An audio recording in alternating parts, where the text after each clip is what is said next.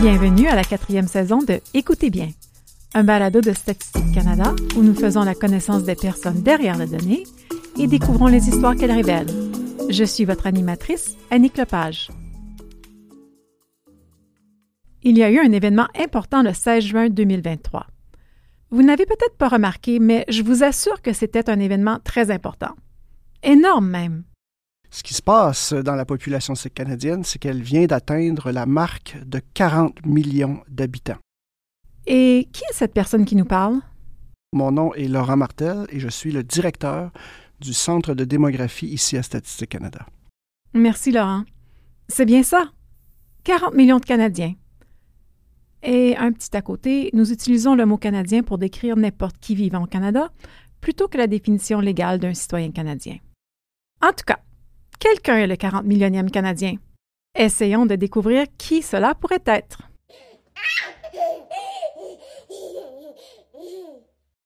Commençons par ce qui est évident. Ce 40 millionième Canadien est peut-être un bébé? Si c'est le cas, si c'est un mignon petit bébé, il est légèrement plus probable que ce soit un garçon qu'une fille. Et il sera plus probablement né en Ontario, simplement en raison de la taille de la population de cette province. En 2021, 141 000 bébés sont nés en Ontario, tandis que 83 000 bébés sont nés au Québec, la province en deuxième place en termes de naissance. Le bébé en question aura fort probablement au moins un frère ou une sœur, mais les probabilités pourraient être plus serrées que vous ne le pensez. Parmi les familles ayant répondu au recensement de 2016, 45% ont déclaré avoir une zone sans rivalité fraternelle dans leur ménage puisqu'elles avaient un seul enfant. Nous savons où notre bébé est susceptible de naître. Nous savons qu'il est légèrement plus susceptible d'être un garçon et nous savons qu'il est susceptible d'avoir au moins un frère ou une sœur. Mais qu'en est-il du bébé lui-même? Impossible de prédire avec certitude ce que sera son avenir, mais grâce au pouvoir du recensement, de la démographie et des statistiques, nous pouvons faire quelques suppositions éclairées. Par exemple, l'espérance de vie a tendance à augmenter. Un garçon né dans les années 80 pourrait espérer vivre environ 72 ans, tandis que l'espérance de vie des garçons nés à la fin des années 2010 jusqu'au début des années 2020 est légèrement inférieure à 80 ans. Les femmes ont des enfants plus tard qu'auparavant. La mère de notre bébé est probablement âgée d'environ 31 ans. Les données montrent que l'âge moyen des mères au moment de l'accouchement était de 31 ans, soit de deux ans de plus qu'en 2001. Notre bébé est peut-être aussi un Canadien de deuxième génération, bien qu'il y ait plus de chances que ses deux parents soient nés au Canada. Selon les données du recensement de 2021, près de 1,9 million d'enfants de moins de 15 ans avaient au moins un parent né à l'étranger, soit près d'un tiers de tous les enfants du Canada. Et maintenant, le grand dévoilement. Si le 40 millionième Canadien est effectivement un bébé, nous en avons appris beaucoup au sujet de qui il pourrait être, de l'endroit où il serait susceptible de naître et de sa situation familiale probable. Mais dans quelle mesure est-il probable que le 40 millionième Canadien soit un bébé? La probabilité que le 40 millionième Canadien soit un bébé est probablement de l'ordre de moins de 5% Savons-nous pourquoi les Canadiens ont de moins en moins d'enfants? Il y a plusieurs phénomènes, en fait, qui sont reliés au fait que la fécondité au Canada, mais aussi dans tous les pays du monde industrialisés, a diminué au cours des 30 à 40 dernières années. D'une part, il y a eu l'accès à la contraception, puis les développements en matière de contraception qui a donné le moyen aux couples de contrôler davantage euh, ben, leurs enfants, le nombre d'enfants qu'ils avaient, de déterminer aussi plus facilement quand est-ce qu'ils les avaient. Et donc, il y a des changements importants dans l'âge moyen à la maternité, par exemple. Il y a aussi toute la question de l'accessibilité euh, ou le désir plus grand, c'est-à-dire des femmes d'être actives sur le marché du travail. Donc, ça a quand même eu des répercussions euh, sur la fécondité des couples. Donc, il y a eu cette importante hausse de l'activité des femmes euh, au cours des 30 à 40 dernières années qui a fait en sorte que les couples ont limité leur fécondité également. Puis après, bien évidemment, on peut évoquer peut-être d'autres phénomènes, par exemple les phénomènes de consommation avoir un enfant, c'est une décision aussi économique à quelque part. Donc, les couples, euh, peut-être davantage aujourd'hui que euh, dans le passé, se posent la question est-ce que je peux, d'une part, me, me permettre d'avoir des enfants économiquement? Puis j'évoquerai enfin une dernière chose, qui est évidemment, depuis 50 ans, toute la baisse de la pratique religieuse, qui entraîne certainement aussi, qui a entraîné des, impacts importants au niveau du désir des, des couples d'avoir des enfants. Donc, si le 40 millionième Canadien n'est pas un bébé, il est fort probablement un nouvel arrivant. L'incidence de l'immigration sur la croissance démographique est très importante actuellement. On estime qu'environ 95% de la croissance démographique du Canada au cours de l'année dernière était reliée soit à l'immigration permanente ou l'immigration temporaire. L'immigration et non la fécondité stimulent la croissance démographique du Canada depuis les années 90. De 2016 à 2021, la population du Canada vivant dans les ménages privés a augmenté de 5% et les immigrants, nouveaux ou récents, représentaient 71% de cette croissance. Si la 40 millionième personne du Canada était une nouvelle arrivante, quelle serait la raison probable de sa venue au pays? Si on se fie aux plus récentes données, en fait, cette personne serait probablement une immigrante temporaire, donc venue au Canada avec un permis, par exemple, d'études ou un permis de travail, et son permis serait d'une certaine durée. Euh, évidemment, plusieurs de ces résidents non permanents actuellement, ou ces immigrants temporaires, un peu plus tard, peuvent éventuellement être admis à titre d'immigrants permanents au pays. Et quel serait le genre de cette personne? Probablement, je dirais un homme, puisqu'on sait que parmi l'immigration actuellement, il y a un fort volet d'immigrants économiques qui viennent au Canada pour des raisons économiques, et ça, c'est vrai tant pour les immigrants permanents que pour les résidents temporaires. Et il y a un peu plus d'hommes euh, qui viennent euh, dans ce contexte-là. Étant donné que les personnes migrent habituellement lorsqu'elles sont jeunes, la grande majorité, dont 96% des immigrants récents au Canada, de 2016 à 2021, étaient âgés de moins de 65 ans. 64% se situaient dans le principal groupe d'âge actif de 25 à 54 ans. Est-ce qu'il serait arrivé seul au pays ou avec des membres de sa famille? Alors ça, c'est une bonne question. Du côté de l'immigration euh, temporaire, certainement seul. Du côté de l'immigration permanente, c'est peut-être un peu moins vrai, mais on pourrait dire a probablement une probabilité un peu plus grande que ce soit une personne qui soit arrivée seule. D'accord. Puis de quelle région du monde proviendrait-il le plus probablement? Quels ont été les changements observés dans les dernières années par rapport à la provenance des immigrants? Cet immigrant-là temporaire, ou oui, temporaire, viendrait probablement de l'Inde ou de la Chine, donc un pays certainement asiatique. Et si on se remet, si on regarde dans le passé, la plupart des immigrants qui venaient au Canada dans les années 50-60 étaient des immigrants qui étaient en provenance de l'Europe.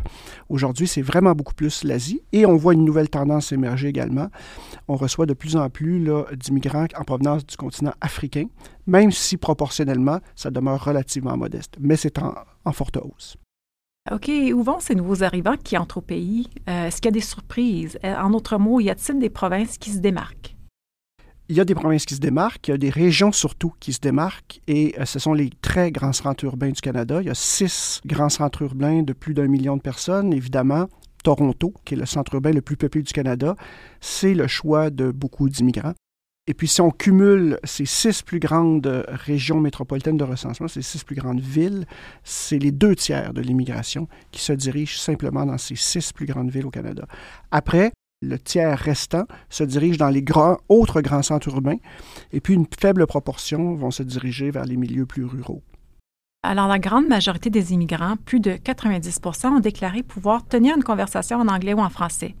Euh, il est donc fort probable que notre 40 millionième Canadien parle l'une de nos deux langues officielles. Est-ce que les immigrants sont susceptibles de parler une autre langue comme langue maternelle, c'est-à-dire leur première langue? Oui, certainement. Surtout que cette immigration, on l'a évoqué, c'est diversifié. Elle est moins en provenance de pays européens, davantage en provenance de pays asiatiques dans lesquels le français et l'anglais sont absents. Donc, euh, un immigrant qui vient de l'Inde, qui vient de la Chine, bien souvent ne connaît ni l'anglais ni le français. Donc, cette proportion-là d'immigrants ne connaissant aucune des deux langues officielles du Canada a beaucoup augmenté au cours des trois dernières décennies. D'accord. Et puisque nous parlons de culture, parlons de religion. Que savons-nous de leurs croyances religieuses? Alors ça, c'est une question intéressante euh, en ce sens que lorsqu'on regarde l'ensemble de la population canadienne, la proportion que représente la population qui a une confession religieuse dite chrétienne est en baisse au profit des religions dites non chrétiennes. Alors par exemple l'hindouisme, euh, la religion musulmane, la religion sikh par exemple, On a beaucoup d'immigrants, on l'évoquait, qui proviennent du continent asiatique, et c'est des endroits où ces religions-là sont plus dominantes. Pouvez-vous résumer ce dont nous avons parlé en dressant un seul profil? Oui, je dirais que le 40 millionième Canadien qui vient d'arriver au pays est probablement un immigrant temporaire, un homme, venu au Canada soit pour étudier, soit pour travailler. Il est venu seul et il s'est vraisemblablement dirigé en Ontario. Pourquoi l'immigration est-elle si importante pour le Canada? Le Canada est un pays avec une longue tradition d'immigration. C'est un pays qui s'est bâti sur l'immigration, donc historiquement, ça a toujours été le cas. On peut évoquer par exemple le peuplement des provinces de l'Ouest euh, à la fin du 19e siècle, au début du 20e siècle. Aujourd'hui, étant donné la faible fécondité des Canadiens et des Canadiennes, le nombre d'enfants par femme actuellement est à un niveau historiquement bas, autour de 1,4 enfants par femme. Donc sans cet apport migratoire-là, la population canadienne en fait diminuerait puisqu'on ne fait pas suffisamment d'enfants actuellement pour renouveler simplement la population. Alors c'est en ce sens-là que si on veut maintenir, par exemple, une croissance démographique, il faut avoir un des moyens et de faire venir évidemment des immigrants euh, ici. Évidemment, c'est un choix aussi de société, puisque des pays comme le Japon connaissent des baisses de population depuis un certain nombre d'années déjà. C'est à quelque part un choix. Euh, le Canada a choisi la voie de l'immigration et de la croissance démographique pour le moment du moins. Il y a aussi une autre raison pour laquelle le Canada fait le choix de l'immigration actuellement, c'est évidemment toute la question des pénuries de main-d'œuvre. La vaste génération des personnes appartenant au baby-boom de l'après-guerre est en train de quitter vers la retraite. Elles sont autour entre 60 et 70 ans. Ça fait des sorties massives euh, de la main-d'œuvre canadienne. Et donc, une des façons de faire face à ces pénuries de main-d'œuvre, c'est évidemment d'accueillir des immigrants permanents et temporaires qui peuvent directement remplir une partie du moins de ces, besoins. Il ne s'agit pas seulement d'une question de croissance et de main-d'œuvre. La diversité nous définit. Selon l'enquête sociale générale de 2020, 92% de la population âgée de 15 ans et plus était d'accord avec le fait que la diversité ethnique ou culturelle constitue une valeur canadienne. Quelles sont les projections concernant la population future du Canada et quel est le rôle de l'immigration à cet égard? Statistique Canada établit des projections démographiques pour le Canada, pour les, provinces et territoires, évidemment. On se base sur les tendances passées, très souvent pour projeter ce qui pourrait bien exister dans l'avenir. Si le Canada devait conserver les niveaux d'immigration, évidemment, la population continuerait de croître. Et c'est ça que nos projections reflètent. Et donc, se dirigerait vers une population qui pourrait être nettement plus importante d'ici une cinquantaine d'années. Évidemment, aussi, l'immigration serait le principal moteur de cette croissance démographique. On a des scénarios dans nos projections qui supposent une remontée de la fécondité, mais à ce stade-ci, compte tenu des 40 dernières années, c'est difficilement imaginable que la fécondité puisse remonter à des seuils significativement élevés pour être capable de renouveler par elle-même la, la, population. Par exemple, un seuil d'autour de deux enfants par femme. Ça fait plus de 40 ans que le Canada n'a pas connu euh, des seuils de fécondité de cet ordre-là. Alors, l'immigration serait est aujourd'hui et demeurerait dans l'avenir le principal moteur de la croissance démographique canadienne.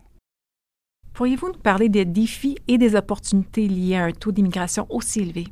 Oui. Alors, le Canada a un des taux d'immigration euh, les plus élevés parmi les pays industrialisés le taux d'immigration étant euh, le nombre d'immigrants qu'on reçoit dans une année divisé par la taille de la population canadienne. On retrouve très peu de pays dans le monde avec un taux d'immigration aussi élevé qu'au Canada, plus de trois fois moindre aux États-Unis, par exemple. C'est une différence importante.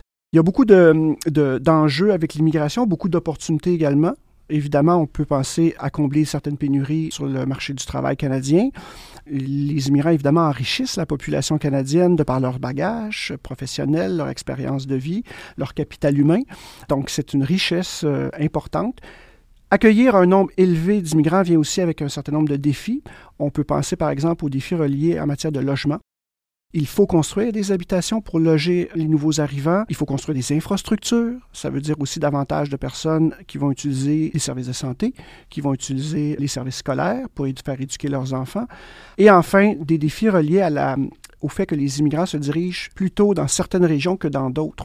Il y a des régions rurales à côté de ça, où la croissance démographique est nettement moins élevée. Alors, ça peut créer certains déséquilibres ou certaines conditions très différentes d'une région à l'autre alors, comment est-ce que le Canada se compare aux autres pays du G7?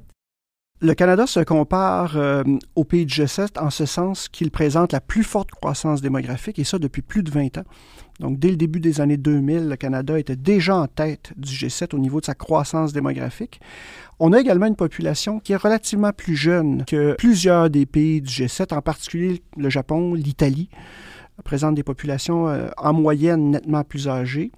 Euh, et évidemment, un taux d'immigration euh, très fort. Je crois qu'en 2022, le seul pays du G7 qui présentait un taux d'immigration plus fort que le Canada était l'Allemagne, mais c'était une situation bien particulière associée à l'accueil de réfugiés importants cette année-là. sur une plus longue période, c'est le Canada qui présente le taux d'immigration le plus fort. Et puis, pourquoi le Canada attire-t-il un si grand nombre d'immigrants? Le Canada attire beaucoup d'immigrants, d'une part parce qu'on en fait un choix. Le gouvernement canadien exprime à tous les mois de novembre, à travers son plan d'immigration, les objectifs d'immigration pour les trois années subséquentes. Et puis, euh, le Canada demeure un pays qui est internationalement, je pense, bien perçu, avec une qualité de vie importante, une stabilité dans sa démocratie, dans ses institutions, une économie forte. Alors, même titre que d'autres pays du monde, le Canada exerce un pouvoir d'attraction significatif sur les immigrants potentiels des autres pays du monde. Alors, où peut-on se rendre pour en savoir plus sur la démographie et la population du Canada? Il y a un endroit sur lequel on doit se rendre pour apprendre davantage sur la démographie canadienne, c'est le portail de Statistique Canada. Il y a le sujet matière population et démographie. Lorsqu'on choisit d'accéder au portail Population et démographie sur le site de StatCan, on a accès à l'ensemble des produits que Statistique Canada met à disposition des Canadiens sur euh, les phénomènes démographiques. Donc, on peut y retrouver les nombres d'habitants dans les différentes régions, euh, les espérances de vie des Canadiens, euh, le nombre d'enfants par femme et une foule d'autres dimensions démographiques des statistiques sur les familles, sur les ménages canadiens, sur le vieillissement démographique, sur évidemment la, diversité ethnoculturelle de la population et bien entendu sur les projections démographiques. Qu'est-ce que vous aimeriez que les auditeurs retirent de cet épisode? Je pense que ce qui est important de réaliser, c'est le caractère unique de la situation canadienne à l'égard de la démographie. Le Canada présente un des plus forts taux d'immigration dans le monde, une croissance démographique considérable qui s'est vraiment accélérée au cours de l'année dernière, en 2022. Ce sont des, caractéristiques uniques on évoque de plus en plus que la population mondiale pourrait commencer à diminuer à partir de 2070-2080 le Canada est sur une autre trajectoire de celle de la population mondiale, du moins actuellement. La croissance démographique canadienne s'est accélérée. Elle est une des plus fortes du monde. La population canadienne augmente rapidement. Alors nous sommes, le Canada est finalement, euh, lorsqu'on regarde la situation internationale, un peu un, cas unique. Eh bien, si nos prévisions sont exactes, j'aimerais dire swagat à notre 40 millionième Canadien. C'est la bienvenue en hindi. Mais d'où que vous veniez et quelle que soit la langue que vous parlez, nous sommes heureux de vous accueillir. Vous venez d'écouter Écoutez bien. Merci à notre invité Laurent Martel ainsi qu'à Patrick Charbonneau pour son aide en coulisses. Vous pouvez vous abonner à cette émission à partir de n'importe lequel des sites où vous obtenez habituellement vos balados. Vous y trouverez également la version anglaise de notre émission intitulée Essayers. Si vous avez aimé cette émission, n'hésitez surtout pas à la noter, à la commenter et à vous y abonner. Merci de nous avoir écoutés.